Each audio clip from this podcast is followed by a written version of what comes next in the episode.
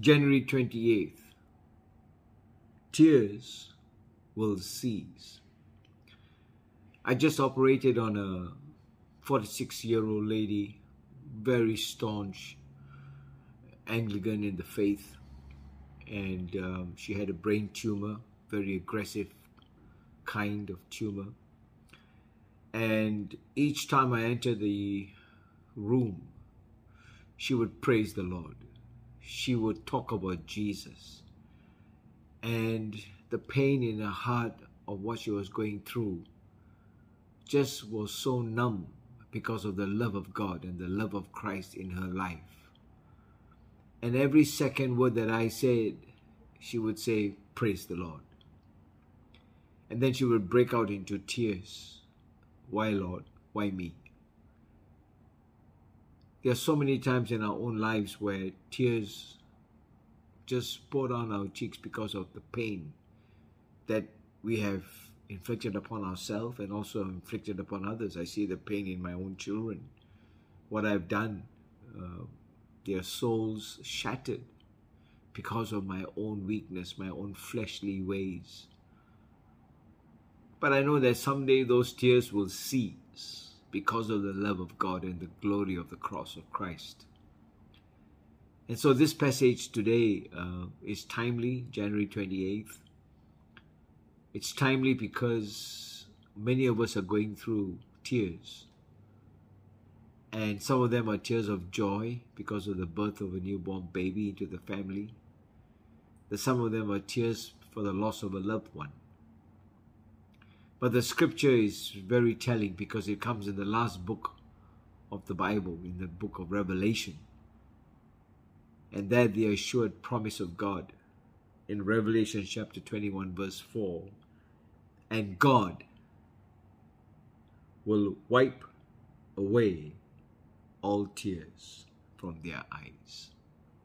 He Himself, the God of all human mankind, the God of the universe, the God who created this universe and who loved His Son even before the world began and still loves His Son and sent His only begotten Son because of you and me and that love that was there even before there was anything created. For God so loved the world. When the scriptures tell us, and when the Apostle John, writing on the island of Patmos, when he says that God is love, love was there even before creation. That is who God is.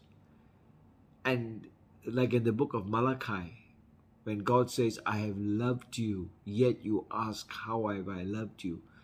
how much more long suffering, how much more tears that we can even can't imagine on the eyes of God when he saw his own son crucified for your sin and mine. And even as one of our speakers, L.T. Jeyachandran, wrote and uh, he mentions that at that moment in time, God seized control over the entire universe upon all his creatures and allowed his son to be crucified. What kind of God is this? But a glorified God, a God whom we will spend this whole life, in this life, learning about and knowing Him till we meet with Him. So yes, we will come to that state where He will alone will wipe our tears and nothing else can matter. That's the assurance. And so Charles Spurgeon writes, Yes, we will come to this if we are believers. Sorrow will cease and tears will be wiped away. This is the world of weeping, but it passes away.